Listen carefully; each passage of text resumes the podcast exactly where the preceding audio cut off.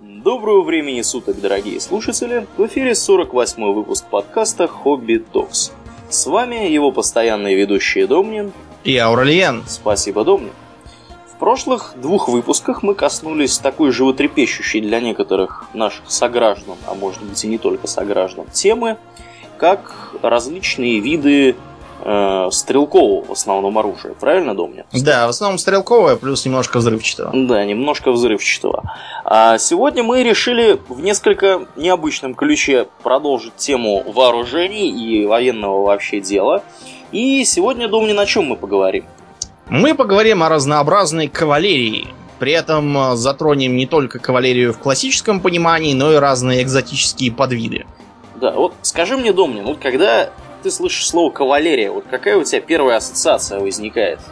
Первая ассоциация у меня возникает трубящие такую характерную мелодию британские кавалеристы, которые скачут в атаку там. Обычно из всяких потешных комедий там про не знаю, про какого-нибудь там э, мистера Бина там или еще про что-то в таком духе. А у меня почему-то Василий Иванович с Песькой сразу.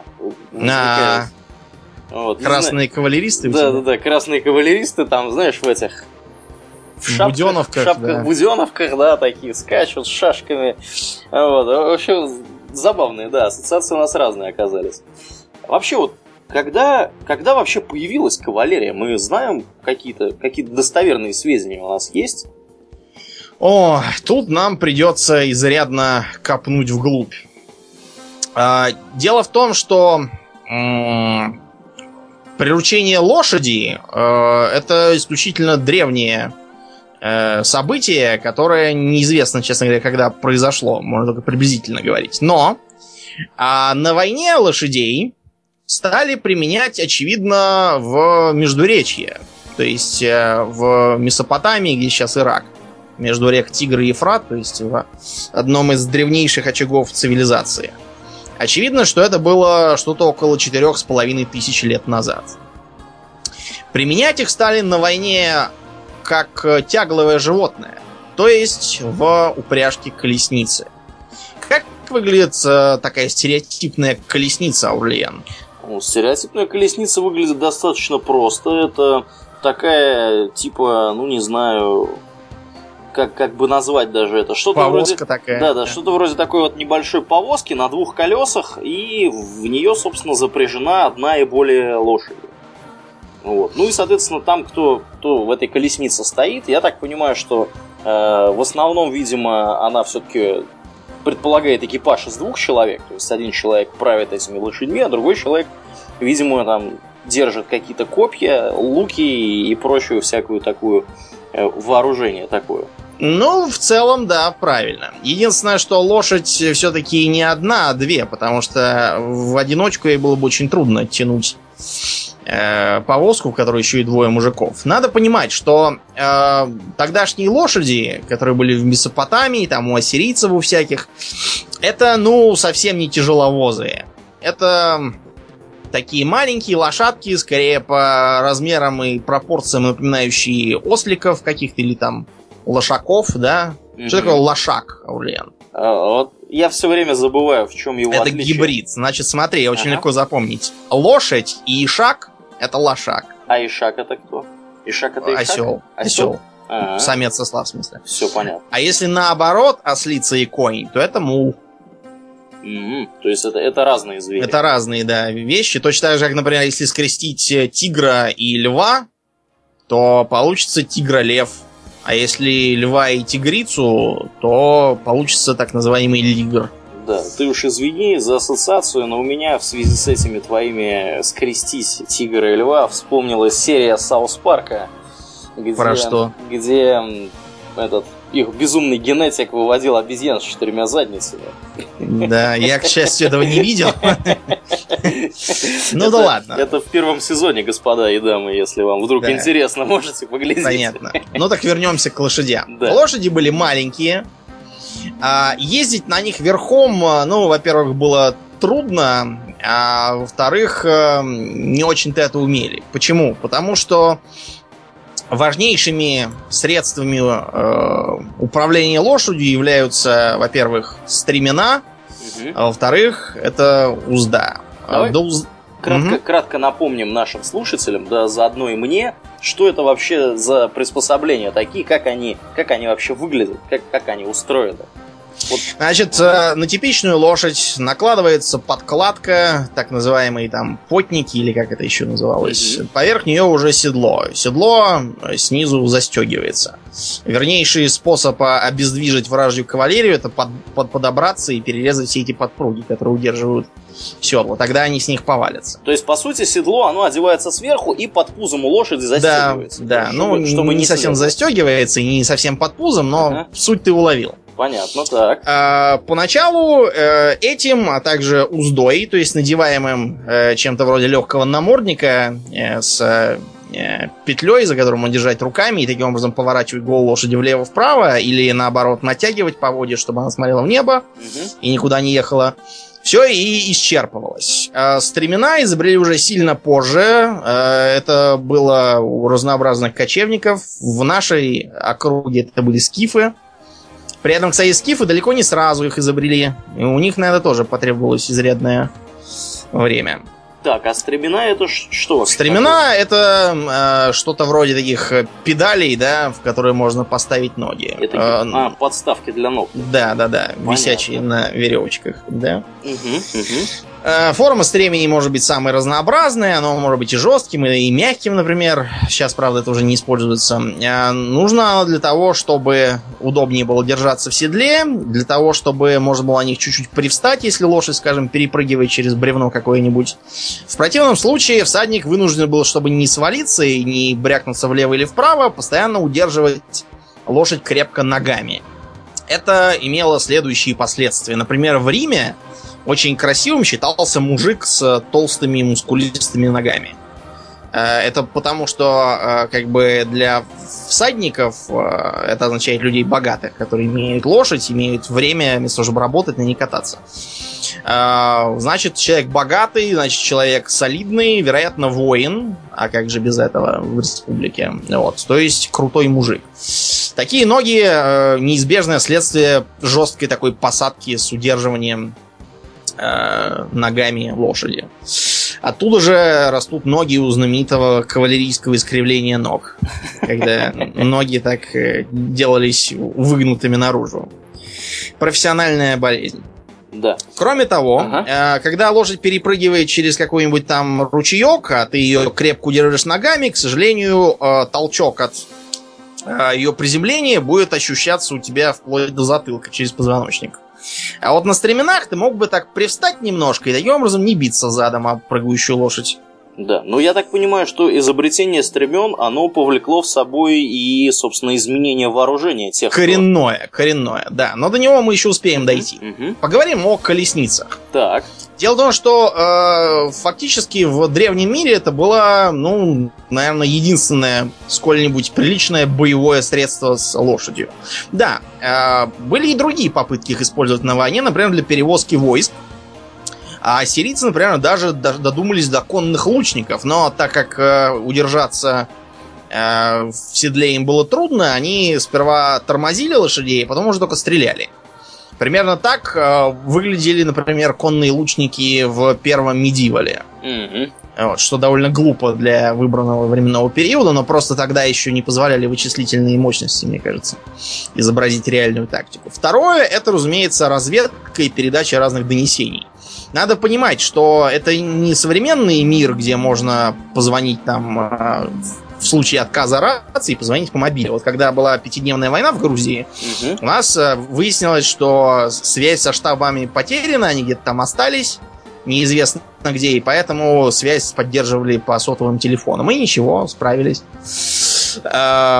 Это не какой-нибудь там средиземный, да, мир, э, в смысле Средиземье Толкина, где можно в палантир посмотреть там или послать какую-нибудь там бабочку, да, как у волшебников. Да, хорошо. А... Смотри, я тебя перебью. Э, вот угу. такой, такой момент. А, ты вот упомянул, что лошади использовались для того, чтобы э, возить туда-сюда донесения, распоряжения, приказы и так далее. Почему, почему же, вот скажи мне, мы имеем такой наглядный пример э, человека, который пробежал 42 километра, сколько-то там метров, а потом, после того, как сообщил хорошую новость тем, кому он, собственно, бежал, он упал замертво и умер. Почему он не поехал на лошади? Надо понять, что у греков с лошадьми вообще были отношения крайне непростые. Причин угу. несколько. Первое. Э, Греция слабо приспособлена для разведения крупного скота. Очень, да. очень слабо. Да. Вторая причина. Э, у греков до македонского кавалерии как таковой не сложилось, э, потому что, во-первых, у них была уже сложившаяся тактика пехотная. А почему это так важно? Потому что в те времена все снаряжение каждый себе закупал сам. Кто победнее, тот берет прощу там или дротики, э, потому что их можно нарезать в ближайшем лесу. Кто побогаче, покупаем себе щит, шлем, э, пику. Если ей остались еще какие-то деньги, докупаем себе остальную броню и встаем в фалангу. И тут э, тебе предлагают все это бросить, зачем-то покупать лошадь, учиться ней ездить, но, ребят, не будет человек э, уже солидный в годах заниматься переучиванием. Да, Это ну, и трудно, и непонятно, зачем нужно. И кроме того, дорогие друзья, если у вас не убедили аргументы Домнина, съездите в Грецию и поглядите, как вообще там выглядит их местность, среднестатистическая. Поверьте мне, на лошади там особо не поскачешь. У них, ну, да, это сложная, сложная, сложная э, именно топография всей вот этой вот местности. Да, да, да. Ну, Итак, возвращаемся Продолжаем. к колесницам. Угу. Стандартная колесница действительно такая небольшая таратайка о двух лошадях. Если она большая, то о трех. Э, особо суровая, может быть, даже четырехконная. Вот у нас на Большом театре скачет как раз такая. Угу. А, как она воюет? У нее действительно есть один возница, который погоняет лошадей, а рядом с ним товарищ, который э, мечет дротики, э, тычет копьем, например. Э, иногда бывает, что стреляет из лука. Такой способ войны оказался совершенно непрошибаемым для тогдашних ополчений, состоявших из пеших лучников и разных там легких копийщиков. Э, месопотамцы разного рода, там, начиная от шумеров и кончая вавилонянами, воевали с большими успехами. Потом это докатилось до Египта, докатилось вместе с Гексосской Ордой, которая Египет раскатала в половички. Вот, и тут же фараоны решили, что такую полезную технику надо перенять. Из-за этого э, к египтянам намертво прицепились эти колесницы. Вот просто э, невозможно их представить без колесниц. И даже во втором медивале они все равно на них скачут, что несколько странно. Кроме того, колесницы периодически попадаются в разных там мифах э, про Одиссеев, там и Агамемнонов. Э, можно почитать про них э, и в других мифах. Например, там был э, какой-то злой царь, который требовал, чтобы женихи его прекрасной дочки побеждали его Э, в гонках колесниц. Победить его там было очень трудно, поскольку он был большой специалист. Вот, и какой-то умный парень просто подкупил э, слугу, чтобы тот вывинтил у него там винтик из колесницы, и царь разбился. На этом сказка закончилась счастливым концом. То есть можем сказать мы, что колесница это такое среднеазиатское изобретение какое-то, да? Ну, да, да, да. Не среднеазиатское, ты имеешь в виду ближневосточное. Ну, ближневосточное, да. Средняя Азия несколько подальше. Да, а в Средней Азии, например, их никогда никто не любил. По объективным причинам, которые мы потом расскажем.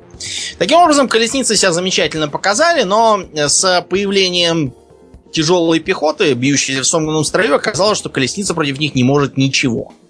А доказано это было попытками царя Дария обороняться от нападающего на него Александра Македонского. Были применены самые разные хитрости, например, колесницы делались очень тяжелыми, и при этом они несли такие острые лезвия угу. э, по бокам, чтобы косить пехоту.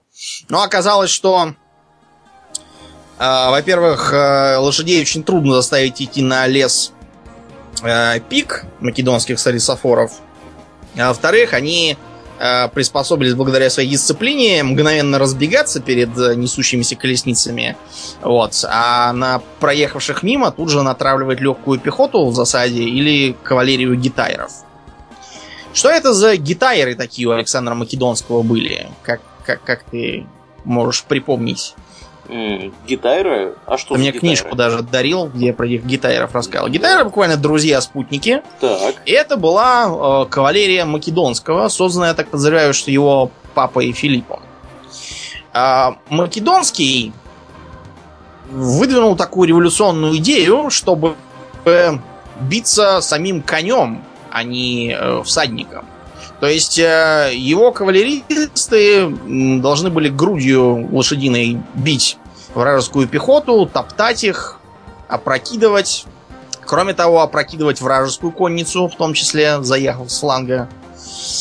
И против э, пехоты персидской державы Ахименидов, которая э, фалангу не освоила и не могла ничего противопоставить наезду, работала безотказно. Но вот, скажем, против э, э, других греческих наций гитайры себя никак не проявили. Примерно об эту же пору появляется такая вещь, как катафракты. Катафракт, насколько я помню, по-гречески означает что-то вроде закованный какой-то или Покрытый броней. да, Да, покрытый броней. Мгм.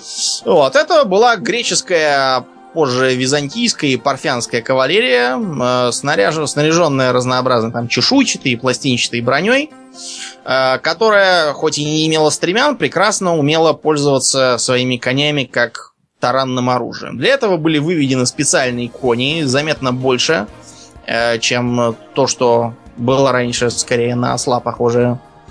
А, Эти э, воины были вооружены мечами и копьями, а позднее, например, греческий катафракт, э, я имею в виду византийский, уже брал с собой лук вот, для универсальности. А, И копье и меч были скорее вспомогательными оружием, просто потому что таранить стоящую, упершуюся в землю пехоту копьем не получится, вылетишь из седла. Стремян-то нету. Мгм. Вот, поэтому это было такое скорее оружие а, в свалке применяемое против убегающего противника, а а также для борьбы с легкими стрелками. Э, Почему это было так важно? Дело в том, что а, к тому времени у греков стала очевидным, м, очевидной дыра в тактике, а, располагавшаяся прямо напротив легкой пехоты вроде прачников или метателей дротиков или даже лучников. А, почему? Потому что гоплиты за какими-нибудь э, пельтастами там или э, э, метателями дротиков угнаться не смогут никогда. Они для этого слишком тяжелы. Кроме того, легкая пехота, она же не тупая, она не будет по ровному месту убегать. Она тут же заберется в какие-нибудь холмы, кусты, в болото, вот, где у нее будет все преимущество. Получалось, что а, дротики портят щиты, а, эти самые прачники э, наносят увечья и контузии, а сделать им ничего нельзя. Ну вот, э, попытались применять кавалерию, а для того, чтобы кавалерия сама не пала жертвой ядер из пращ и дротиков, на нее надели броню. Получилось вполне неплохо. Правда, с преследованием противника в холмах и в кустах э, как-то все равно не задалось, но хотя бы что-то было. Итак, здесь мы приступаем уже к, собственно, боевым коням. А, боевой конь это не просто большой конь, это не просто быстрый там или выносливый конь. Это, во-первых, конь, который не боится боя, который то не, есть не боится боится запаха крови. Воплей всяких, звона Да. там оружия и так далее. Да, не боится мертвых сородичей, это тоже очень важно. А, который стремится сам топтать противника, то есть не просто едет куда-то, да, а более-менее активно применяет собственные там копыта и зубы. Такой конь это настоящее сокровище. Тут мы должны немножко поговорить про, собственно, коней. А какие качества коня послужили э, его выбору в качестве главного ездового боевого животного? Значит, э, во-первых, это животное стадное. Стадные животные вроде этого обороняются от хищников э, следующим образом. Они объединяются в здоровенные табуны и несутся. Разумеется, будь ты хоть лев, будь ты хоть тигр, ты не сможешь встать на пути у табуна и остаться незатопанным. Те, кто смотрел фильм «Король лев», могут как раз припомнить там кое-что. Вторая причина. А, раз это животное стадное, то оно привыкло следовать за вожаком. То есть э, э, индивидуализм лошади не очень свойствен, она без проблем подчиняется приказам, а если уж вокруг другие такие же лошади, которые куда-то бегут на противника, то и ваша лошадь тоже побежит. Э, лошади хорошо слышат, но при этом не очень хорошо видят, и поэтому на зрение не очень полагаются. Именно поэтому, скажем, лошадям часто закрывают глаза там с боков, чтобы они смотрели вперед. И никаких особых э, неудобств лошадь от этого не терпит. А, почему это еще важно? Потому что лошади разработали такую привычку э, в случае непонятных событий, там шума какого-то, тут же нестись, э, бежать. Неважно от чего именно. Посмотреть всегда успеем, а вот если какой-нибудь там лев подкрадывается, то смотреть будет некогда. И некому. А, да. Похожая реакция, например, у всяких там коров и носорогов, да, их тоже можно напугать, они тогда понесутся. Э, как бегущих коров, например, догнать даже на велосипеде невозможно. Ты пробовал? А, я не пробовал, мне рассказывали те, кто пробовал. Им не удалось. Понятно. А, носорог регулярно бежит, я не знаю, там, если ему на э, круп села бабочка, убегает. С другой стороны, тот же носорог Э, увидев какой-нибудь там поезд едущий, может решить, что это угроза и пытаться его таранить. Разумеется, с печальным для себя концом. Ну да. Ну, если он увидит, например, та автомобиль товарищей, которые приехали на сафари, конец может быть печальный для этих да, товарищей. Немного предсказуемый может быть конец для них. А вот скажи мне, почему носорога не стали использовать вместо лошади? Ну, во-первых, носорог слишком тупой, агрессивный э, и слишком малочисленный, трудно размножается, трудно разводится. Так что ну его нафиг этого носорога. Так. Был, правда, другой зверь, который тоже плохо размножается и еще более большой и прожорливый, но мы про него поговорим попозже. Вот его как раз удалось приручить. Итак, дальше про лошадей. Э, если мы сейчас с вами начнем рассказывать, какие бывают масти лошадей, мы с вами запутаемся, потому что разбирать, э, чем отличается, например, чалая от чубара, я не смог научиться даже после нескольких часов, проведенных над справочником. Это все нам не интересно. Интересно нам то, что э, лошадь может бегать километров где-то в 50-60 километров в час скоростью и таскать при этом определенный груз на себе. А, как правило, коней изображают как умных, э, послушных э, и таких э, очень верных и надежных животных. Это глупо. Ничего особенно умного в конях нету. Внимание, я не утверждаю, что кони тупые. Я утверждаю, что, например, какие-нибудь кошки, там, я не знаю, свиньи, они значительно умнее. Э, сравнивать, например, с э, обезьянами там, или дельфинами и вовсе не, не э, приходится. Потому что все, что конь не способен, да, в общем-то, бежать и не бежать. Видимо, именно благодаря этому он так здорово и приручился в качестве боевого животного. Почему, будет ясно дальше. Итак, как конь бегает? Первое, он может ходить шагом. Так обычно ходят с вьючными лошадями, потому что это наиболее экономная э, в отношении его силы скорость. Кроме того, э, при таком э, режиме передвижения он может нести большой груз. Единственное, что со скоростью тут э, ничего не попишешь, потому что идет он с той же скоростью, что и человек. Поэтому надо просто вести под усы. Э, вот. Следующее это рысь. Э, рысь, скорость посерьезнее, где-то километров 20 в час. Есть специальные лошади, называемые рысаками. Например, у нас в Орле замечательные орловские рысаки, э, которые могут развивать скорость до 35 километров в час. Почему Орловский рысак был так популярен в царской России? Потому что именно э, его гораздо веселее запрягать во всякие там самки и гонять по городу. Что было развлечением для разных помещиков и богатых. Для купцов, например, это было первое дело. Для всяких извозчиков, лихачей тоже. Э, дело в том, что э, рысь, э, она является наиболее приятной для седока э, в повозке скоростью. Не так трясет? Ну да, кроме того, э, рысью лошадь может перемещаться гораздо дольше, чем галопом. Галоп это такой бег прыжками, когда лошадь несется во весь опор. Если э, прыжки идут вот такие вот совсем четкие, то есть лошадь не переступает, а именно прыг, прыг, прыг, это карьер. С этого э, у нас есть поговорка с места и в карьер, что означает, ну, начать без всякой подготовки. Таким э, способом можно развить упомянутую мной скорость в 60 км в час. Э, бегают лошади так обычно, если их что-то напугало, или за ними кто-то гонится, ну и, соответственно, если их погонять. Вот.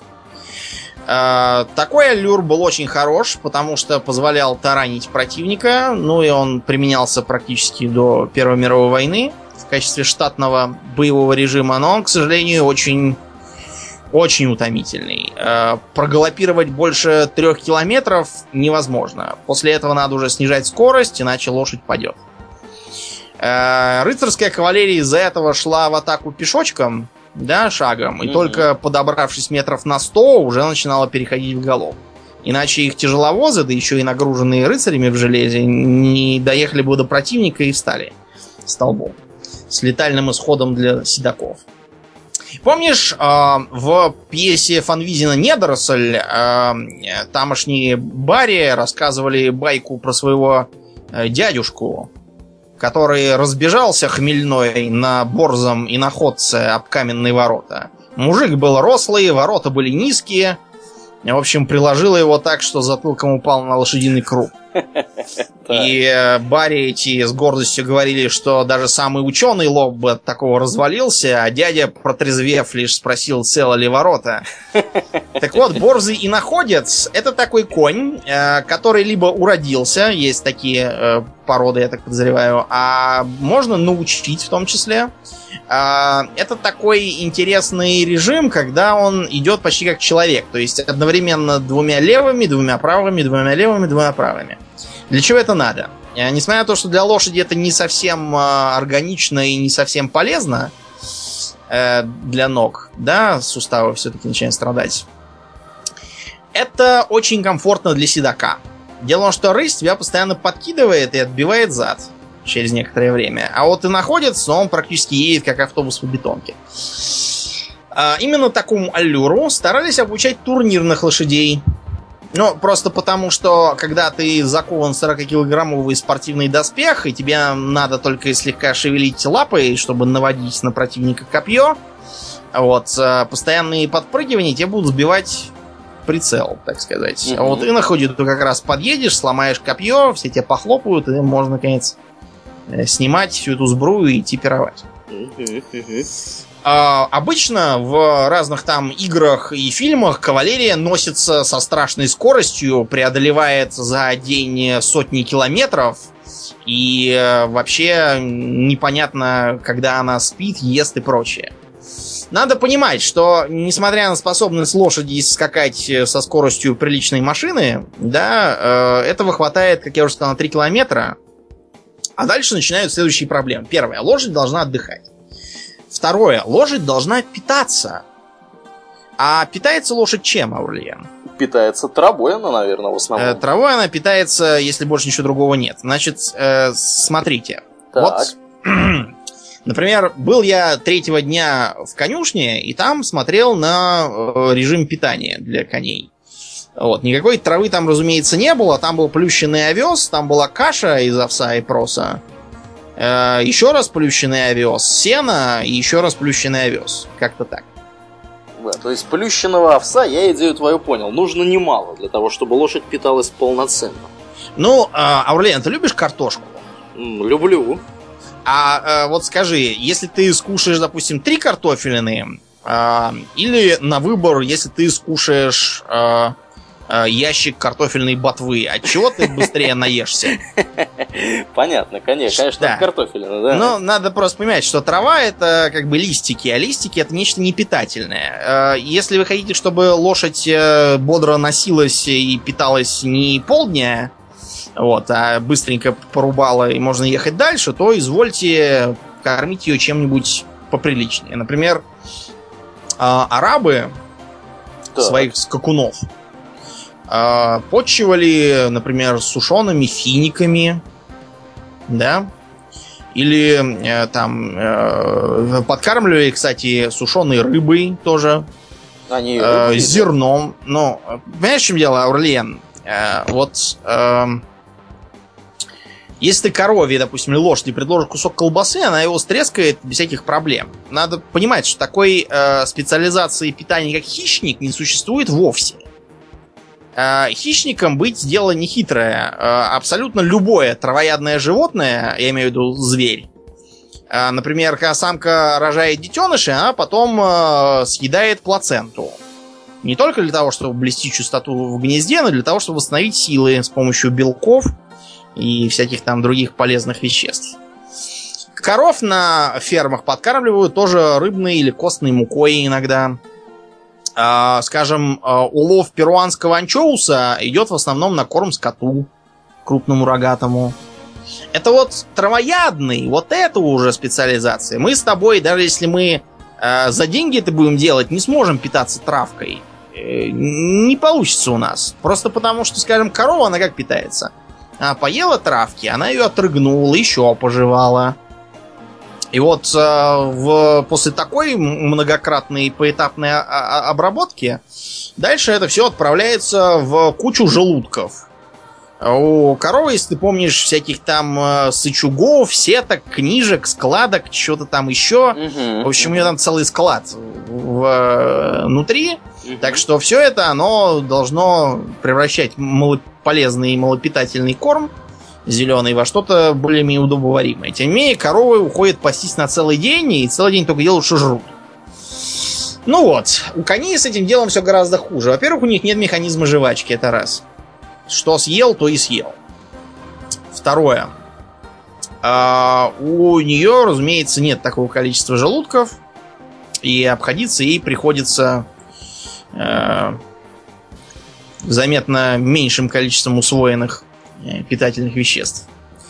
Получается у нас следующее. Э, Если вы хотите лошадь использовать для чего-то, кроме как возить поклажу, вы должны ее кормить зерном и чем-нибудь еще покалорийнее. Нужно что-то такое, что будет усваиваться хорошо и быстро. Иначе вы будете терять большую часть дня в еде, потом еще надо будет спать.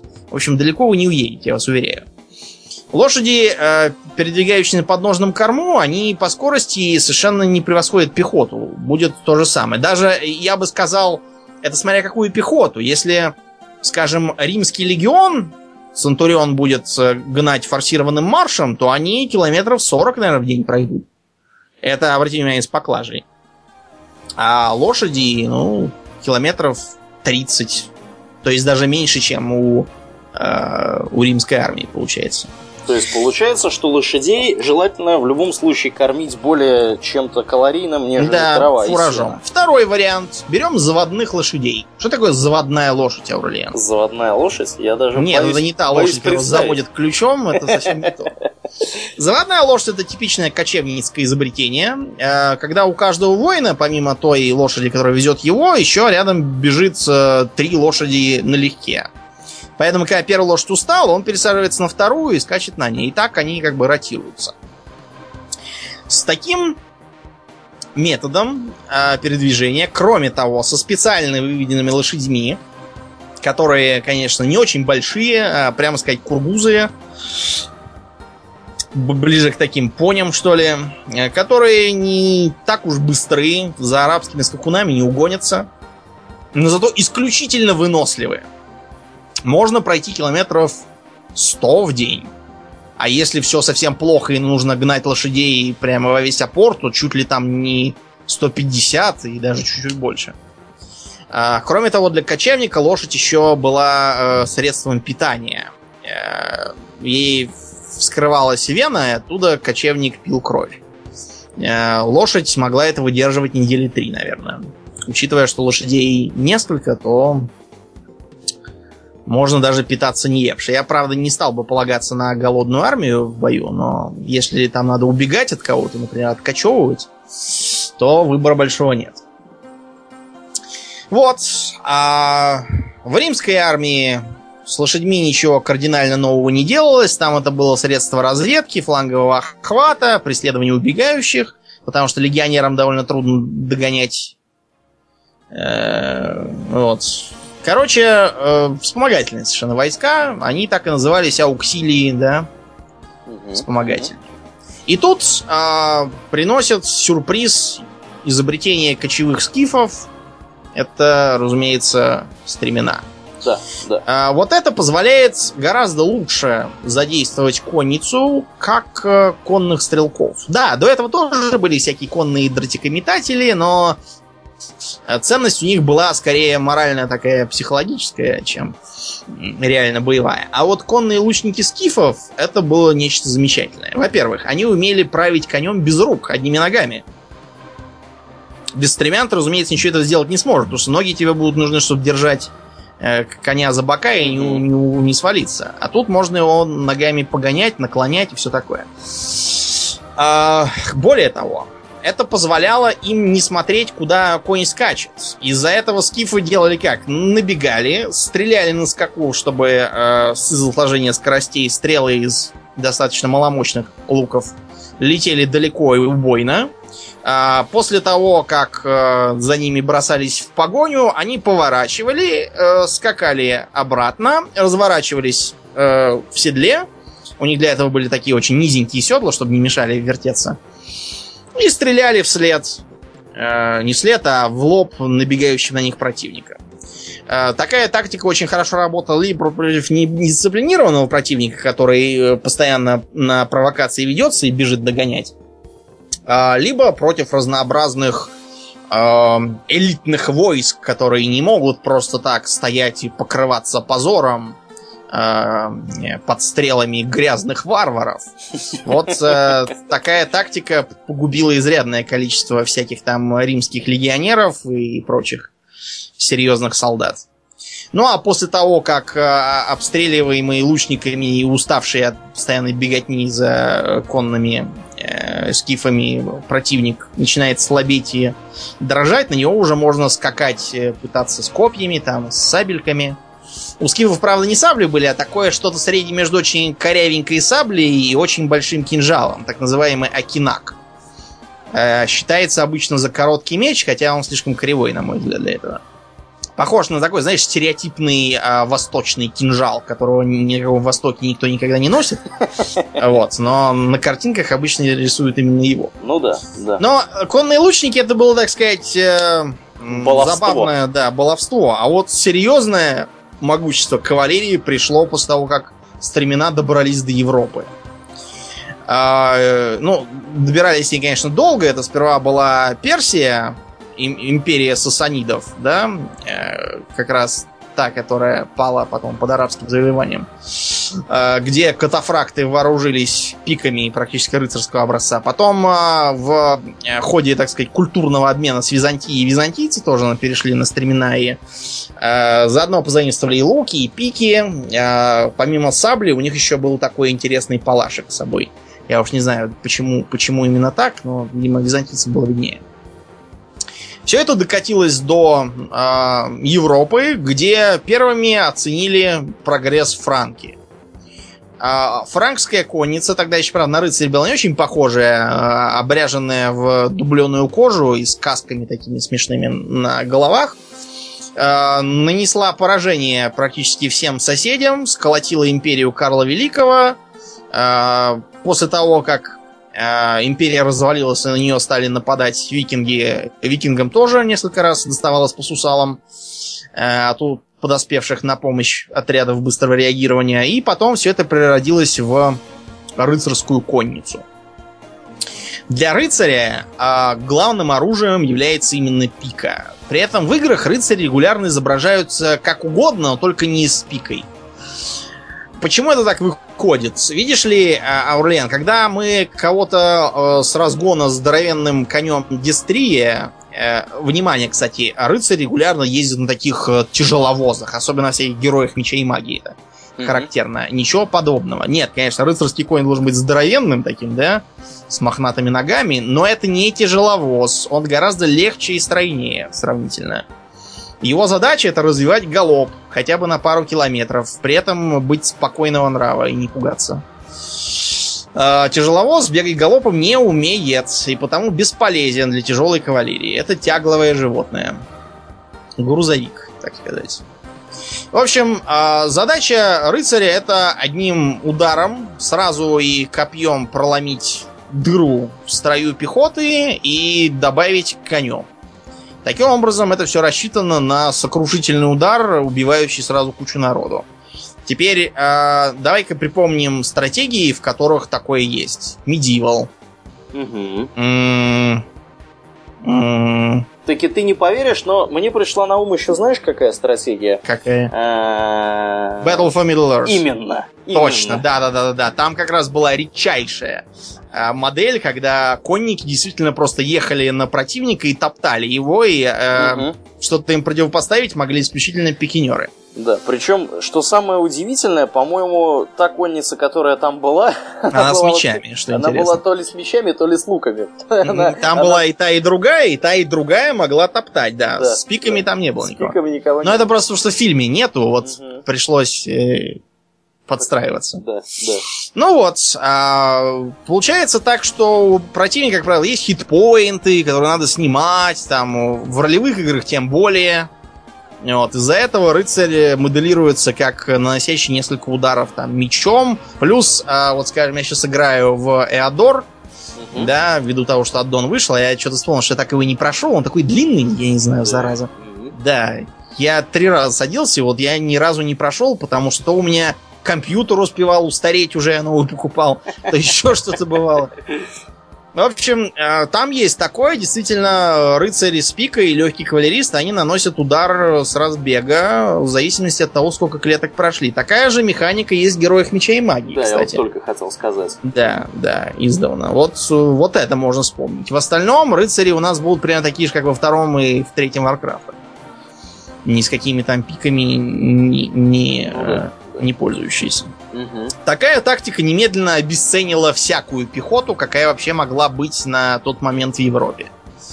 Э, С этим бороться научились только к Столетней войне, когда уже появились, во-первых, длинные луки из Уэльса докочевали до английской армии. А во-вторых, появились разные тактические хитрости, например, занятие высоты, применение рогатин, рогаток и кольев. Кроме того, примерно в ту же эпоху а, Северная Европа, там всякие фламандцы начинают осваивать алебарды, пики, всякие протазаны и, короче, тяжелое древковое оружие. Ну, а там уже недалеко и до развития пикинеров, огнестрельного оружия и всего такого. Тем не менее, э, рыцарская кавалерия прекрасно себя показала не только у себя дома, но и в э, экскурсионных поездках на Ближний Восток Мгм. про который мы как-то раз тоже рассказывали. Почему так вышло? Дело в том, что несмотря на э, численное преимущество арабов, все-таки они, во-первых, у себя дома, во-вторых, их там много, а экспедиция это маленькая, а, тем более рыцарей в ней еще меньше. Э, Получалось э, так, что бороться с э, рыцарской конницей на равных могла более или менее успешно только персидская тяжелая конница. Э, Арабские э, всадники не имели таких лошадей, не имели такого доспеха серьезного, это только у персов. Э, Не имели, разумеется, пик, и потому действовали в основном охватами, ударами во фланг, засыпанием стрелами и всяким таким. Никаких успехов в лобовом столкновении им не могло быть суждено. А вот что у нас в России было с конницей в ту эпоху? Там всякие ледовые побоища там. Я так понимаю, что все было пешком.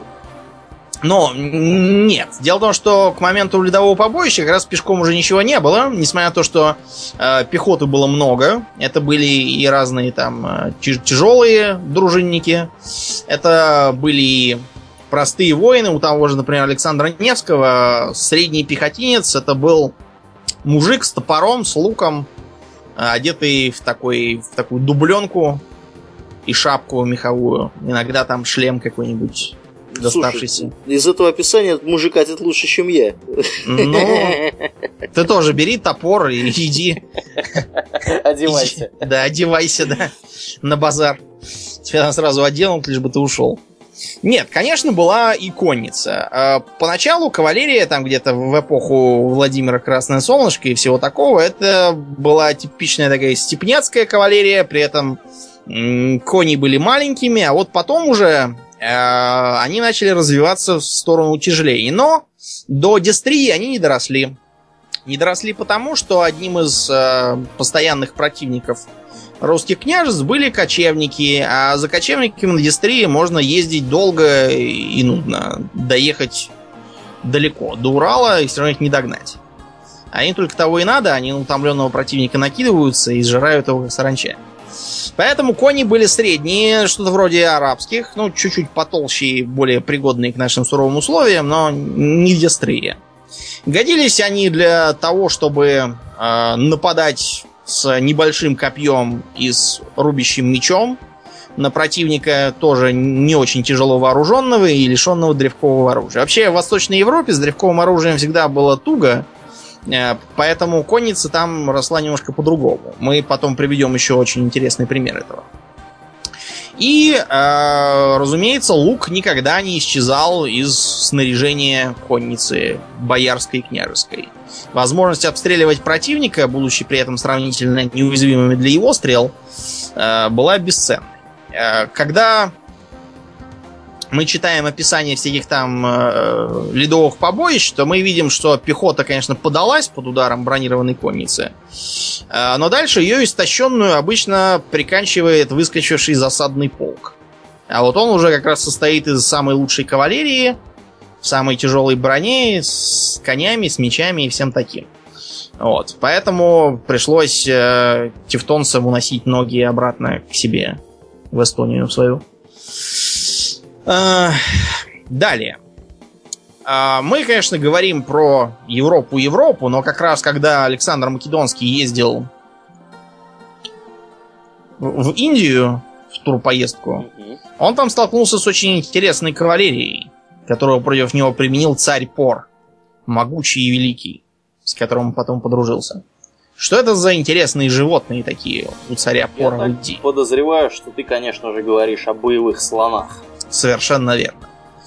Боевой слон это зверюга очень внушительная. Э, весит он это к 3 тонны, не меньше, а может весить и 5. Э, вышиной он, ну, скажем, у меня в комнате он бы, наверное, не поместился. Ему было бы тесновато в, в, из-за потолка, хотя у меня вполне приличная квартира. Не сталинский дом, конечно, но нормальные потолки. У него есть хобот, который является исключительно тонким и э, чувствительным инструментом. Хоботу он может и срывать себе пищу, и набирать воду, например, чтобы опрыскать себя водой и помыться. Поднимать а. предметы, причем да. достаточно мелкие. Угу, у него на хоботе есть такой палец такой маленький, которым он как раз подхватывает мелкие предметы. Э, он э, может из-за этого, например, применяться как пожарник. Э, слон набирает воды, опрыскивает горящее здание из хобота. Э, кроме того, у слона есть бивни, которыми, во-первых, можно убить с одного удара кого хочешь, хоть рыцаря, там, хоть еще кого. А во-вторых, бивни, э, учитывая, что они парные, ими можно пользоваться как таким вилковым погрузчиком. Э, рабочие слоны бивнями поднимают штабеля бревен, несут их там куда надо и укладывают. Причем, кстати, очень, э, очень аккуратно и ровно. Поэтому их можно применять на строительстве. Э, и применяют их регулярно. На всяких там навалки леса их регулярно используют. При этом... Для катания туристов. Да, да, да. При этом слон исключительно умный. Это да. Это да. Это дело даже не только в том, что он прекрасно осваивает разные там команды. Взрослый слон может усвоить, ну, джентльменский набор там из 20 простых команд, а в целом он к старости может чуть ли не как человек быть. При этом у слонов есть характер. Например, слонов, они, например, помнят обиды там всякие, будут дуться на вас. А, им нельзя мешать спать. Они этого терпеть не могут, примерно как я. Если меня будить по всяким пустякам, я буду злой как черт. А, они понимают, что им говорят в целом. А слоны, например, э, если видят кости слоновьи, они понимают, что это означает мертвого сородича. Они от этого сразу пригорюниваются. Вот. А слон себя прекрасно чувствует на равнине. Единственное, что бегать слон не любит, он это делает в когда пугается. Вот, и бежит, но не очень быстро и не очень долго. Пугать слона я вам не рекомендую категорически. Шагом он движется примерно как и мы с вами, но зато. Э, например, э, мы с вами болото вряд ли пересечем на своих двоих. А вот слон прекрасно его пройдет и особо даже не запачкается. Слон не любит холмов. Ему трудно ходить в гору из горы. И другой вопрос, что, э, собственно, на высоте слоны себя чувствуют нормально, несмотря на все эти сказки про э, то, что якобы они не в силах дышать разреженным воздухом. В Африке слоны прекрасно живут в окрестностях Калиманджаро. Э, там высота ого-го. Да, ну вот. Тут надо упомянуть небольшое различие между Видами. африканскими слонами и индийскими слонами. Дело в том, что это несколько разные слоны. А, они отличаются чисто внешне. Африканские слоны имеют более большие уши. Если вы посмотрите на картинку и увидите там слона с большими ушами, знаете, это наверняка африканский слон. Даже если не будет никакого контекста более там саванны никакой или джунглей и так далее. Вот это, это африканский слон. Африканский слон отличается от индийского тем, что он, во-первых, довольно-таки агрессивен, и во-вторых, достаточно плохо поддается дрессировке. То есть... Но поддается, было бы желание. Да. А, индийские слоны, вот, собственно, те, с которыми и столкнулся Александр Македонский, они более э, такие вот социальные, они лучше поддаются дрессировке, и они лучше используются, лучше интегрируются в хозяйственную деятельность человека. Вот. Так что слоны, вообще говоря, бывают разные. Я так понимаю, что в основном, когда речь идет о боевых слонах, имеются в виду как раз индийские боевые слоны. Но э, при этом надо понимать, что, э, например, бельги... власти бельгийского Конго прекрасно приручили африканских слонов и использовали их на тех же самых работах, там, на валке леса и транспортировке. Дело просто в том, что у народов э, субсахарной Африки вообще какие-то странные проблемы с дрессировкой. Например, э, считалось, что не приручаются зебры, прекрасно приручаются. Это просто местные обитатели почему-то предпочитали таскать все на своем горбу, вместо того, чтобы э, задуматься о приручении животных. Прогрессивных Простите. технологиях дрессировки. Да, что-то вот у них какая-то проблема с этим, непонятно почему. В общем, слоны, как действительно сказал Блин, социальны в целом, любые. Живут они, как правило, с племенем. Именно не стадом, а племенем. Потому что э, стадо это то, что объединяется для совместного, совместной обороны от э, врагов там и всякого такого. А вот э, племена у них, ну, какие у слона враги, кроме нас с вами там? Вот, никаких врагов у него реальных нет. Единственное, для чего они объединяются, это для общения скорее и для... Защита молодняка. Да, вот слоня, да, могут уволочь, а взрослый слон вряд ли может стать мишенью. заинтересует в здравом да. уме. Ну да, действительно, в основном они по родственному принципу объединяются в группы, и обычно вот такая вот такая вот группа, такое вот племя, это, это родственные слоны. У них во главе обычно стоит э, матриарх. Угу. Как правило, это самая старая, крупная, а также наиболее плодовитая самка которая, как правило, командует окружающими, в смысле, кто куда идет, кто чего ест, кто там первый купаться идет. Э, купаться, кстати, слоны вообще очень любят. В воде им лучше, чем на суше, потому что, во-первых, прохладнее. Во-вторых, они любят мыться. Их кожа, э, конечно, грубая, но в складках она очень уязвима для разных паразитов. У слона, конечно, есть хобот, которым можно себя облить, но лучше всего залезть в воду и сидеть там. Ну и потом, если вы облились водой, вам не так жарко. И, наконец, э, слон все-таки тяжелый, а вода, она скрадывает вот эту массу. Э, Когда, знаешь, лежишь в ванной, да, и э, если не подниматься, а подождать, пока вода стечет, возникает такое ощущение, как будто тебя налили свинцом, и ты никогда в жизни не подозревал, насколько ты тяжелый. Ну да. Вот. А что такое слоновье кладбище, Аурлиен? А, Существует поверье, ну, я не знаю, насколько оно соответствует действительности. Заключается оно в том, что слоны, когда приходят время, уходят умирать куда-нибудь в особое место, где... Как правило, это где-то в таком изолированном Да, месте или там да. посреди пустыни. Вот э, помнишь э, кладбище Кодо? Мгм. В, да, как раз. А, проблема в том, что, несмотря на то, что найти такое замечательное кладбище и попилить его на слоновую кость было заветной мечтой у самых разных авантюристов, а, ничего похожего, к сожалению, нет. Дело в том, что э, миф этот появился потому, что слоновьи останки крайне редко находят. Было решено, что это, вероятно, на каком-то особом месте они. Это, вероятно, отрыжка из э, старогреческих э, идей о том, что слон э, вообще животное такое очень социальное и даже религиозное, поклоняется там богам каким-то своим и чертит какие-то там знаки, и якобы у них даже есть свой город. Ну, короче, этот бред, он в основном, конечно, опровергнут, но идея про кладбище и... Я уж боялся, ты скажешь, идея про город. Нет, про город, к счастью, уже, уже, уже никто не верит, но про кладбище до сих пор многие подозревают. Мгм. Значит, объясняю, в чем причина. А, Действительно, скелеты слонов находятся очень редко. Но, э, во-первых, слоны, как правило, э, к старости переселяются из своих э, привычных мест куда-то на болото. Переселяются они не потому, что им очень нравится болотный воздух, а потому, что у них начинают истираться зубы. Вот у нас с вами зубы вырастают два раза. Мгм. А у них три раза, но все равно этого мало, потому что питаются они грубой пищей, к стоматологу не ходят, зубы у них перетираются, и поэтому слон к старости начинает э, испытывать проблемы с питанием привычными листьями, которые надо жевать. А Он поэтому переходит куда-нибудь на болото, где растет камыш. Камыш мягкий, его можно есть.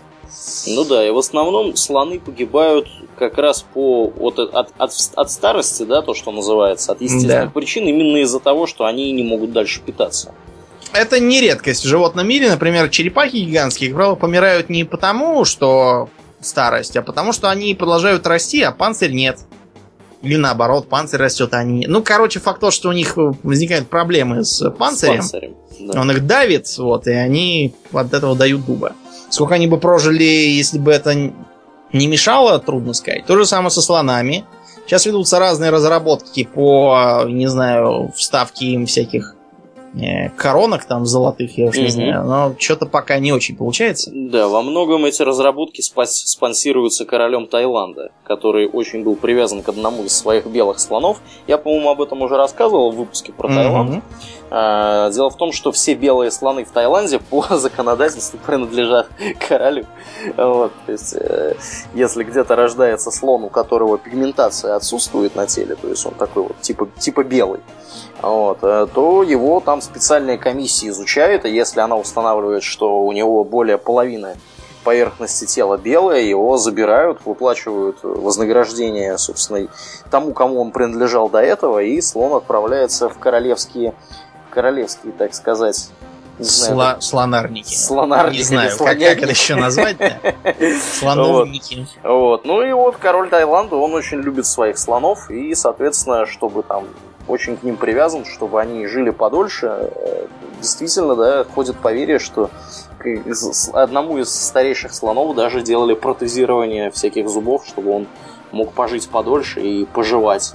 Примерно на этом э, строится сюжет фильма Онг Бак 2, как раз тайского, где э, тайский товарищ там э, хотел подарить слона королю, но что-то там его уперли какие-то бандюганы, и, в общем, он там поехал в Австралию, где обнаружилась цел- целые орды тайских иммигрантов, и он там всех э, избил в хлам, но, в общем, слона так что-то и не спас.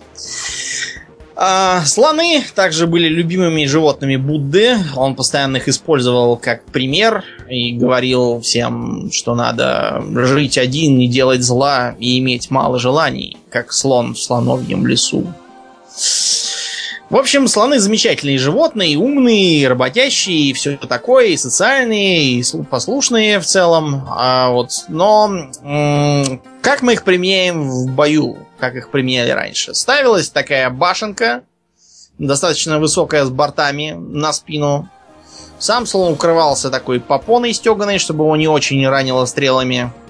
А в башенку сажалось несколько человек с копьями и луками, которые но а, которые на самом деле занимались тем, что обороняли самого слона, потому что главной боевой единицей был скорее он.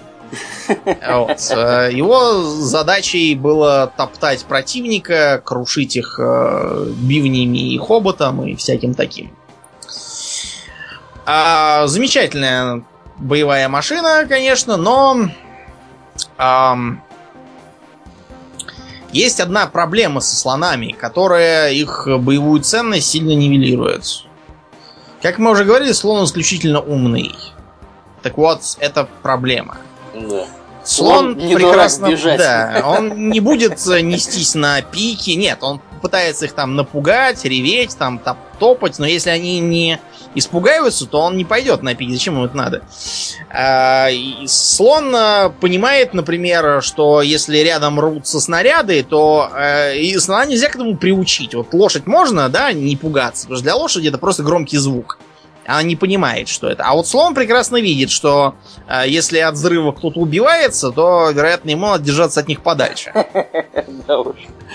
Вот. В общем, ничего хорошего слон для себя в э, этом не видит. Вот. И в бой безнадежный, с его точки зрения, который, конечно, может быть не соответствует действительности, но он все-таки не человек, э, он не полезет. Вот. Э, поэтому со слонами боролись как? Либо просто стояли, ощетинившись пиками, и при этом стараясь не еще чем-нибудь кидать, и орать погромче. Вот э, Слон тогда решал, что это все как бы он сделал все, что мог. Все, что мог, можно Да, и домой. может отчаливать, да, оттуда. Вот. А, например, с тем же самым Пором Александр Македонский э, постоянно отбегал со своими войсками, метал дротики и всякие там камни из праща, вот, и убегал еще раз. Слоны пытались бегать за ними, бегать, но, в общем, так и не догнали. Э, решили, что хватит с них такого развлечения и ушли. Ну, то есть просто развернулись и ушли. А вот, и ничего, никакой пользы они ему не принесли. В общем, э, слон может быть очень хорошим транспортом, если вы хотите, допустим, как Индиана Джонс, исследовать какие-нибудь там храмы в джунглях. Вот до туда он вас, во-первых, довезет Э, в целости и сохранности от разных там змей, каких-нибудь там тигров с еще кем-нибудь, кто живет в лесу. Э, он вам и реки переплывет, и болота там всякие. В общем, замечательный зверь, но вот в бой, в серьезный там, да. Это вряд ли. Это еще осложняется тем, что вы представьте себе слона вообще, на минуточку, да, какой он здоровый. Как вы им будете управлять, если его мнение Э, э, складывающейся ситуации не совпадает с мнением его повозчика. Это очень непростое занятие.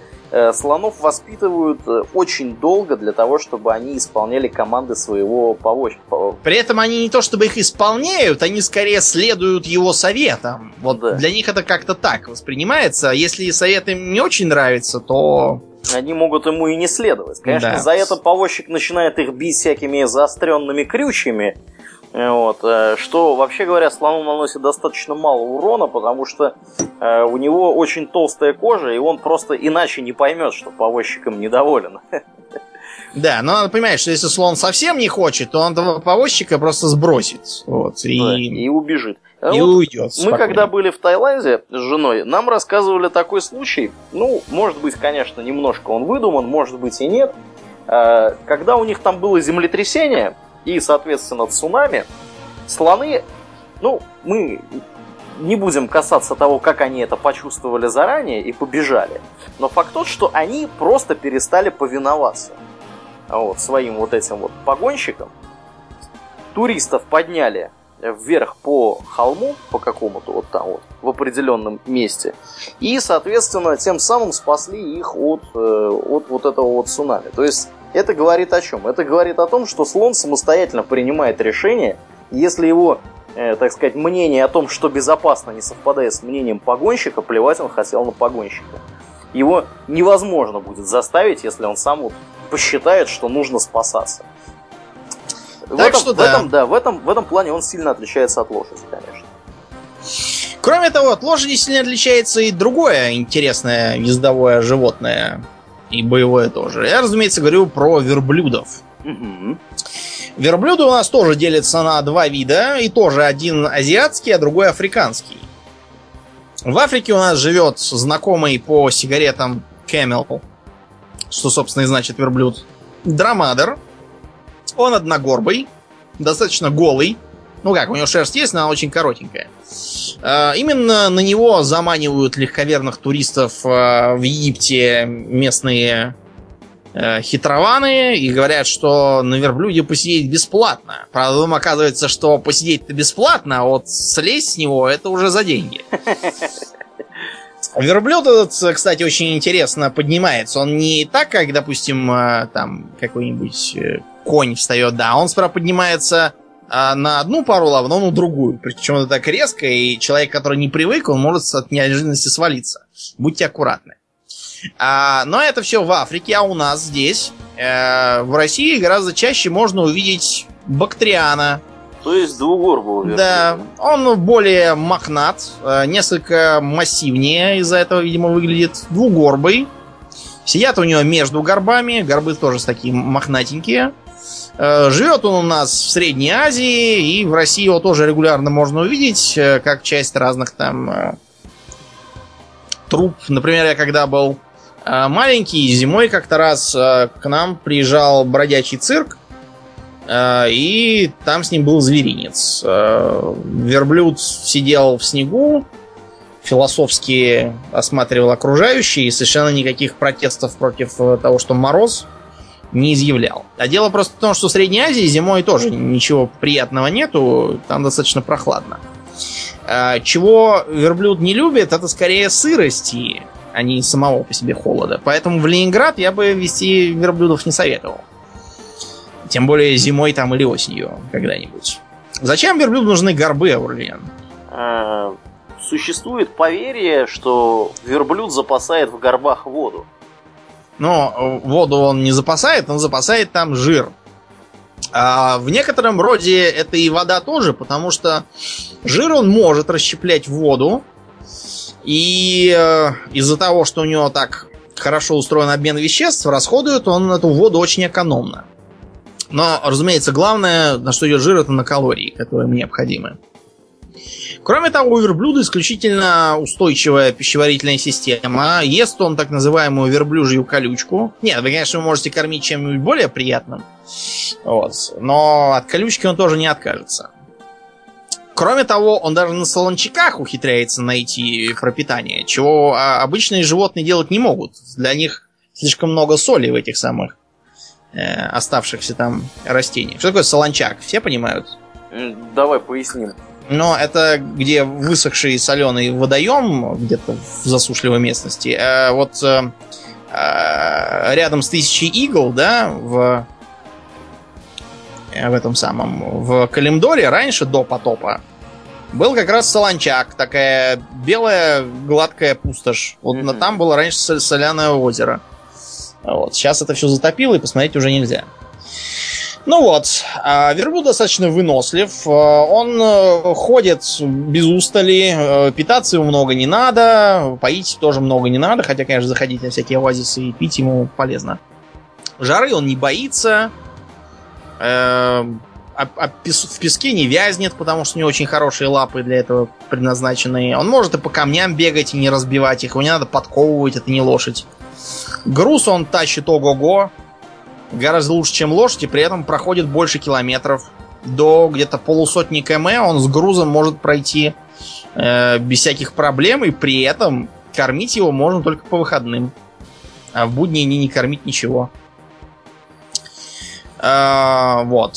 Но, к сожалению, этим его полезные качества исчерпываются. А, заставить его бегать галопом можно. А, бедуины это регулярно делают на своих этих сборищах. Те, кто был в Северной Африке, может на такие сходить, посмотреть. Собирается много бедуинов на верблюдах и конях.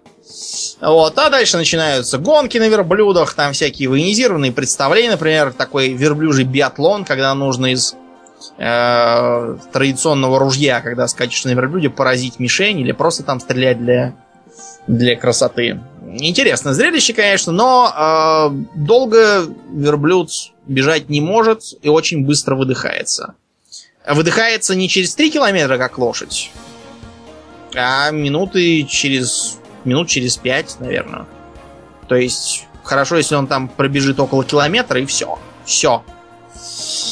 А, кроме шага и галопа у верблюда нет никаких способов передвижения, поэтому либо бежим, после чего падаем через километр, либо чешем пешочком. Никаких вариантов. Возникает вопрос, для чего нам нужен такой зверь? Э, дело просто в том, что многие войны былых веков без верблюдов были бы не то чтобы неудобные, а просто невозможные. Вот, например, эм, после того, как Александр Македонский отчалил, его держава, как известно, развалилась на множество мелких государств, так называемых эллинистических. В Египте была династия Птолемеев, а в Сирии, соответственно, усидел Селевк. А, такие соседи, разумеется, друг с другом постоянно грызутся. Но грызться им, к сожалению, было физически очень трудно. Между ними, между Египтом и э, Левантом, Синайский полуостров. А Синайский полуостров это сейчас можно на машине там проехать и ус не дуть. Вот, и там всякие построенные автозаправки и прочее. А вот раньше э, там было не пройти, не проехать, потому что оазисы было там по пальцам одной руки, и при этом надо понимать, что оазис это не река, из нее вся армия напиться не может. Э, и потому приходилось как-то выкручиваться. Кроме того, надо понимать, что Лошади по такой жаре идти, конечно, могут, но, во-первых, не быстро, во-вторых, их надо постоянно кормить, поить. А как их кормить, поить, если все это надо вести на себе? Получается, что э, они не могут ехать, потому что нет еды, а нет еды, потому что с едой они не могут ехать на, на спине. Ну вот, приходилось использовать верблюда, который не ест, не пьет, э, жары не боится, не выдыхается. Я читал, когда был маленький, сказку про да. некого некий город, который страдал от набегов э, ханов из пустыни. И тогда какой-то там ученый э, сказал, давайте сделаем следующим образом, построим здоровенную вышку для того, чтобы замечать э, противника сразу. Его сперва приняли за идиота, сказав, зачем, э, во-первых, нам замечать противника, это они нас будут замечать в первую голову и бежать сюда. Но ученый уперся, и поэтому башня была построена. И тут же набеги прекратились. То есть совсем. Их даже не видели. Все дивились, почему так вышло, а оказалось следующее. Когда э, подбирающиеся налетчики из пустыни видели вышку, они решали, что город совсем близко. Тогда они тут же бросали свои э, караваны снабжения, пересаживались с верблюдов на коней и неслись туда. И тут же на следующий день оказалось, что вышка не сильно ближе стала. И ехать еще и ехать, и они все так и пропадали там в пустыне. От своего легкомыслия. Э, я уж не знаю, откуда эту сказку взяли, и про какой там город идет речь, и было ли такое в реальности, но пример показательный. Да, если кто-то из наших слушателей вдруг тоже читал эту сказку, вы нам напишите, если вы в курсе, откуда это вообще. Вот, нам, потому что очень интересно происхождение этой истории. Да. Ну, как бы то ни было, э, прогремели первые ружейные залпы, потом подключилось уже более или менее современные кремневые ружья, и стало ясно, что кавалерия начинает меняться необратимо. А на смену рыцарской кавалерии э, пришла так называемая рейтарская. Так. Как я уже говорил в том выпуске, который был про э, вооружение и тактику 17-18 веков, рейтар это по сути просто тот же самый рыцарь, только не из польского языка, а из немецкого. Э, занимались они, в общем-то, той же самой э, той же самой тактикой, что и у рыцарей. Возили с собой пистолеты, но их основным оружием был скорее меч, э, которым они пользовались против ослабленного огнестрельным огнем противника. Э, их э, более тяжелым вариантом были кирасиры, которые атаковали уже скорее с помощью мечей и палашей, а пистолеты использовали только для подготовки перед атакой. В то время как рейтары методично расстреливали противника, а потом устремлялись с него с палашами. Это все, разумеется, хорошо выглядит только как в теории. Бы, в теории, да. Реально это требовало серьезной э, выучки соответствующих лошадей маневренных, а не таких тяжелых. Вот. И умения и технического обеспечения хорошими пистолетами, которых не хватало. Но, тем не менее, это работало. По крайней мере, никакой кавалерии получше тогда придумать не сумели. Доспех у рейтаров и у кирасиров сильно облегчился по сравнению с тем, что было у рыцарей. Э, причины были тут следующие. Во-первых, нужно было в целом облегчить кавалерию, чтобы сделать ее поманевреннее. Потому что лошади тоже стали не такими быстрее, как были, а чем-то вроде арабских скакунов, чтобы они могли маневрировать там, кружить вокруг пехотинцев, стрелять, брать во фланг. А, причина номер два – это удешевление. Дело в том, что рыцарей всегда было мало. Во всей Англии, например, в эпоху э, войны, в эпоху конца Столетней войны, рыцарей насчитывалось что-то около трех с половиной тысяч. Причем всего. То есть не молодых рыцарей, не годных по состоянию здоровья рыцарей, не рыцарей, желающих куда-то там ехать и воевать, а вообще. Нужно было уже переходить на массовые армии. А это требовало серьезных затрат, которые старались минимизировать, в том числе за счет удешевления доспеха. Наконец, свою роль играло и огнестрельное оружие. Во-первых, чтобы куда-то стрелять из пистолета, нужен шлем с открытыми хотя бы глазами, а лучше лицом. А, иначе никуда не попадешь, глядя через щелочки. А, дальше. Чтобы сделать кирасу, защищающую наиболее дорогие части тела, а, достаточно толстой для того, чтобы она выдерживала попадание из аркибуза или даже мушкета, приходилось ее утяжелять. А как утяжелять, если задача состоит облегчить доспех, а не утяжелить его? Снимаем по ноже, надеваем ботфорты. Снимаем э, наручи, надеваем перчатки. Заодно, кстати, перчатками гораздо удобнее стрелять из пистолета, чем латными рукавицами. Ну и остается у нас фактически только кераса, такие набедренники, наплечники и шлем. Вот такой облегченный доспех. Были разные вариации, например, э, потом появились какие-то карабинеры, которые пользовались не пистолетами, а, собственно, карабинами. Э, сейчас карабинерами называют кого, Урлиен? Полицейских. Да, полицейских в некоторых странах. А, тогда же появились драгуны. А, драгуны, вообще-то говоря, не совсем кавалерия, это скорее конница. В чем разница? В том, что а, драгуны это скорее пехотинцы, посаженные на лошадей, и в первую очередь а, маневрирующие, спешивающиеся и стреляющие из своих карабинов. После этого они, как правило, опять садятся на лошадей, уезжают, перезаряжаются, приезжают снова и так далее. Это была такая, такой аналог современной мотопехоты, что ли. А, помимо этого появились гусары. Слово гусар а, происхождение венгерского хустцар и вообще это обозначает это совершенно две разные вещи. Первое. Это легкая конница, в основном из э, югославских наемников, э, носившая очень интересные э, щиты, на которых была прибита, было прибито крыло птицы. Желательно хищной, но Э, можно и какой-нибудь простой, если уж дефицит какой-то. Считается, что это они взяли у э, турецкой кавалерии Дели, то есть психи буквально. э, которые славились звериной яростью. А с Венгрии эти самые гусары разделились на два подвида. Гусары легкие, к которым мы с вами привыкли, они были наряжены по венгерскому э, обычаю, то есть э, в такой отороченной мехом высокой шапке, кивере, э, таком кафтанчике с завязочками на груди, который носился только на одном плече, а под ним был, была такая курточка вроде этого, то есть ментик. Э, сапоги и рейтузы, штаны в обтяжку. Как правило, гусар был усатым по венгерской же моде. Но это гусар легкий. А был такой э, интересный род войск, как крылатые польские гусары. А эти чем отличались? Ты никогда не видел, нет? Нет, нет.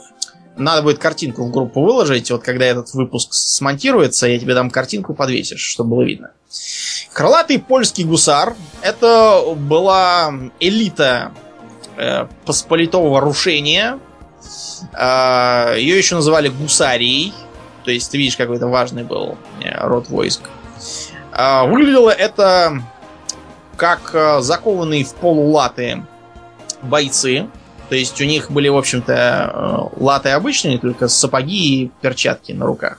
На голове характерный открытый шлем с нащечниками и э, щитком на лице, дававший хороший обзор.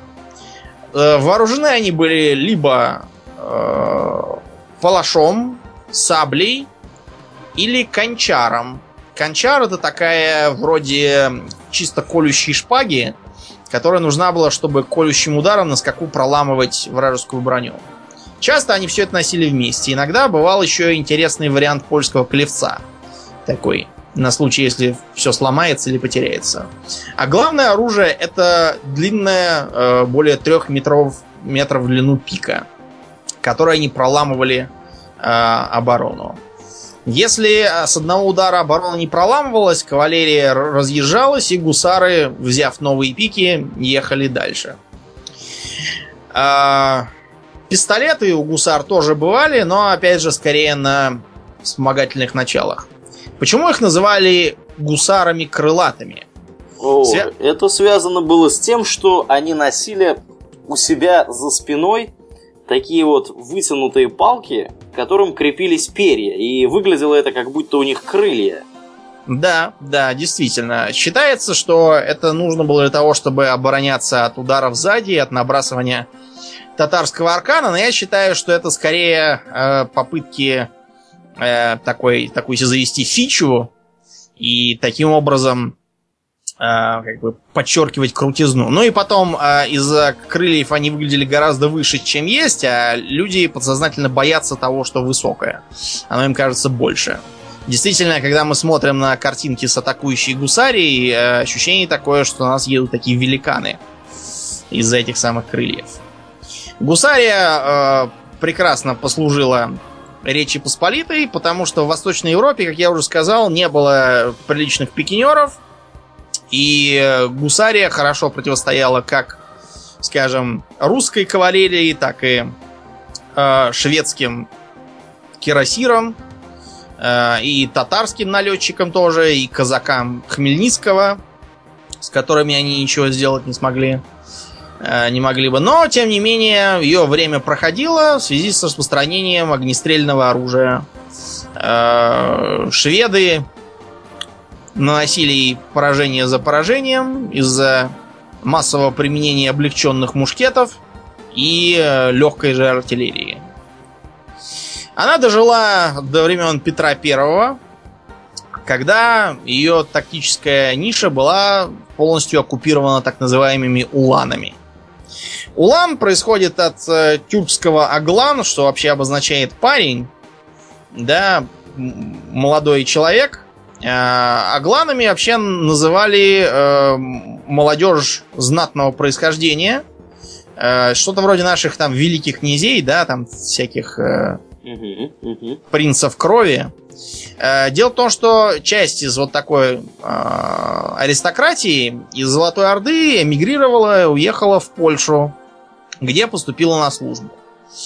Э, выполняла она там роль легкой кавалерии. Потом это все забылось, и уланов завели практически везде, начиная там с Британии, Германии и кончая Россией.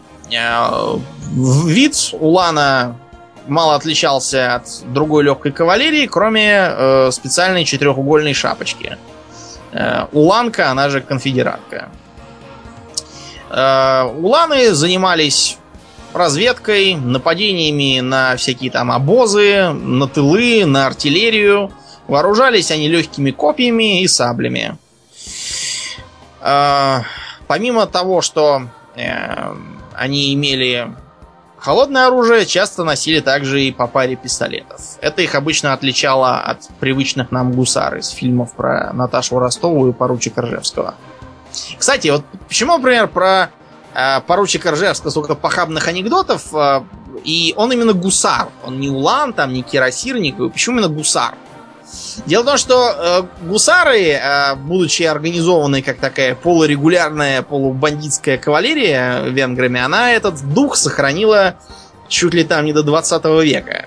И э, из-за этого появившиеся еще в 19 веке анекдоты про буйных и сквернословящих гусар пользовались полным пониманием. А вот, скажем, кирасиры считались элитой, лучшими из лучших, и представить себе, чтобы Кирасира вел себя по-хамски, это было очень трудно. В России также была такая интересная вещь, как казаки. А, по сути, это вообще не как бы не род войска, скорее сословие полупривилегированное, но э, использовались они примерно как нечто среднее между гусарами и уланами. В пользу казаков э, говорило то, что Жизнь они всегда вели конную, э, жили в степи, э, с лошадьми рождались и помирали, можно сказать. И за счет этого были очень эффективные. Именно поэтому их не сливали там ни с кем в э, единый род войск и оставили их вплоть до современности как отдельное явление. Были еще самые разные варианты, там какие-то конные егеря и там чуть ли не конные водолазы, но это все нам не очень интересно. Гораздо интереснее то, что а, в, скажем, современной британской армии мы можем поглядеть э, на гусарский полк там какой-нибудь или кирасирский полк. Как такое вышло? Неужели армия Великобритании до сих пор такая архаичная? Я думаю, что армия Великобритании скорее хранит традиции. И, в общем-то, гусары эти либо носят, э, не гусар, конечно, а вот эти вот товарищи, которых ты упомянул, либо носят церемониальный характер, и либо просто-напросто пользуются современным вооружением и сохраняют да, старую, да. старую иерархию. Действительно, то есть, э, скажем, драгунские полки переделали в всякие мотострелковые, вот, кирасирские в танковые и так далее. Э, другой вопрос, что современная армия Великобритании представляет собой странное зрелище, конечно, и без всяких кирасирских полков. Не будем забывать, что современная армия Великобритании насчитывает примерно 200 тысяч человек и предназначается в основном для ведения боевых действий в составе коалиции. И при этом имеет около 235 танков. Да. Это да. так, для, для для понятности. Для справки. Не то, чтобы мы интересовались этим вопросом специально. Ну так, на всякий случай, там да. мало ли что в будущем да. понадобится. Да. Никогда не Итак, знаешь, что пригодится. Да. В 20 веке кавалерия, ну, себя не то чтобы очень хорошо показала. В Первой мировой войне стало ясно, что пулеметы и появившаяся скорострельная артиллерия ставит э, крест на попытках действовать с саблями наголо. И кавалерия перешла на драгунскую тактику действий. То есть э, на конях она просто перемещалась, быстро маневрируя, спешивалась и вела огонь, как обычная пехота. Вот такую э, модель действия она и сохранила вплоть до Второй мировой. Внимание, миф. Как известно, э, против передовой немецкой армии, которая ехала верхом на танках, э, сперва глупые поляки, а потом э, еще более глупые советы применили кавалерию с копьями и саблями, бросавшуюся с шашкой на танк. Э, в доказательство приводится количество кавалерийских полков в как армии польской, так и в рабоче-крестьянской Красной армии. Ну, это очень плохой аргумент, просто потому что если вы а, посмотрите на количество кавалерийских полков немецкой армии, то увидите, что почему-то их количество за время войны вовсе не сократилось, а сильно увеличилось. А вот как-то так произошло с передовой немецкой армией. А, кроме того, я рекомендую поинтересоваться, как выглядит организационно э, штатная структура более или менее современного соединения а, или части. Соединение мы называем дивизию, частью полк или аналогичный ему. А, аналогичную часть. И вы увидите, что, например, танковый полк это не куча танков, и мотострелковая дивизия это не куча стрелков на мотоциклах там или чего еще придумывают безграмотные.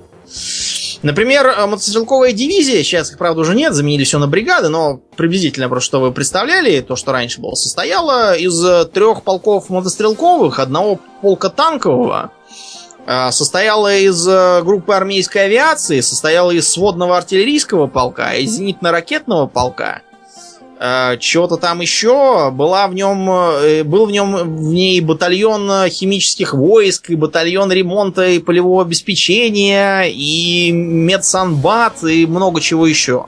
То есть это практически маленькая армия, в которой есть все, что может понадобиться, ну, кроме, не знаю, кораблей. Вот кораблей нет. А все остальное, и артиллерия есть, и зенитки есть, и самолеты, и вертолеты, все, что хотите, есть. Дальше, если вы будете разбирать, увидите, что мотострелковый полк состоит тоже не из толпы солдат. В нем э, есть э, батальоны, мотострелковые и танковый тоже должен быть обязательно. В нем есть, э, скажем, артиллерийский дивизион, зенитная артиллерия своей. Короче, тоже все то же самое, только в меньшем масштабе. Вот примерно так же выглядела и кавалерийская дивизия тогдашних времен. То есть не обязательно был танковый полк, это где-то 64 танка БТ на начало войны. Э, были, были свои зенитки, э, была артиллерия, все, что хочешь было. А шашку на танк никто не скакал. Все пользовались драгунской тактикой, то есть э, просто быстро перемещались на конях, а когда начнется бой, спешивались, залегали и, как обычная пехота, э, вели бой. Почему э, это вообще было нужно? Потому что тогда мотопехота э, существовала в зачаточном э, режиме. Дело тут было не в том, что тупой буденный там у нас с усами все бредил своими кавалерийскими подвигами, ничего похожего. Дело было в том, что ну, не было технической базы. Тогдашние грузовики, вот вы посмотрите и подумайте, э, как бы, во-первых, посмотрите на то, сколько они могут увести, да, и, во-вторых, на то, как они проедут по грязи, которая у нас тут непролазная, как полно, известно. Да, да, да. Именно поэтому немцы так много развели кавалерийских э, дивизий, потому что э, выяснилось, тут э, катать на грузовиках не получится. Вот, а перемещаться быстрее, чем пешком, хотелось.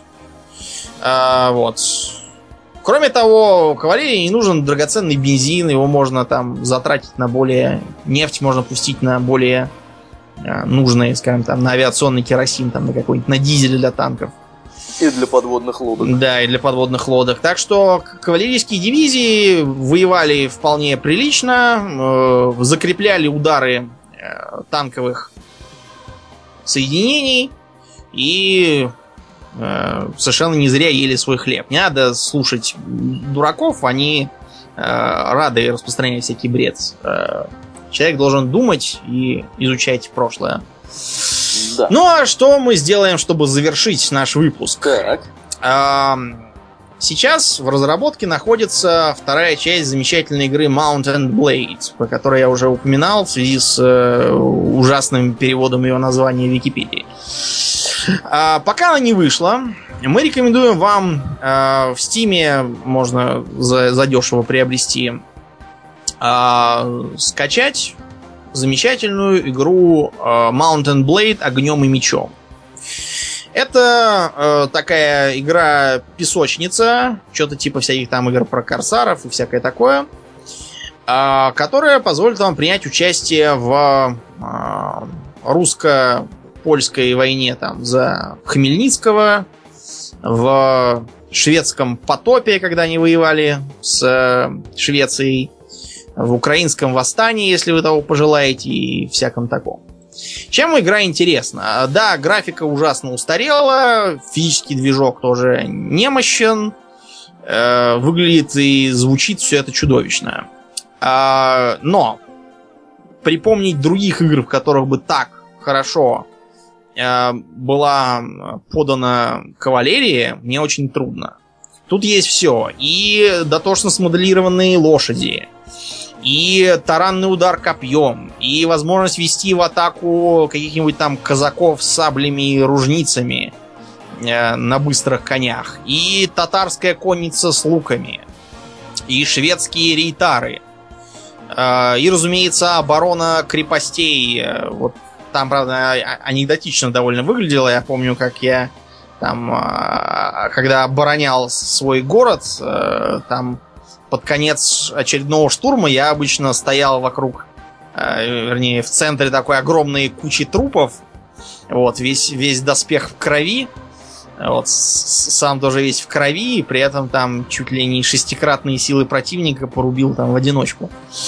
А, играть в это стоит. Это и интересно, и позволяет посмотреть примерно на то, какие тогда были войска и доспехи покататься в составе, скажем, тех же крылатых гусар, замечательные у них доспехи, и, э, или, скажем, в стрельцы записаться, стрелять там из пищалей и бить бердышами, и в шведской армии поскакать в рейтарских латах с палашом шотландским. Кстати, шотландцы там тоже наемники есть с беретами и двуручными клейморами. В общем, замечательная игра. Ничего похожего про кавалерию нет. И вот пока не выйдет вторая часть, не скоро будет. Так что вот так. Да, На ну, сегодня все. Будем закругляться. Я напоминаю, что это был 48-й выпуск подкаста Hobby Talks. Если вы хотите принять участие в каком-нибудь живом обсуждении, приходите к нам в группу во ВКонтактике, которая так и называется Hobby Talks.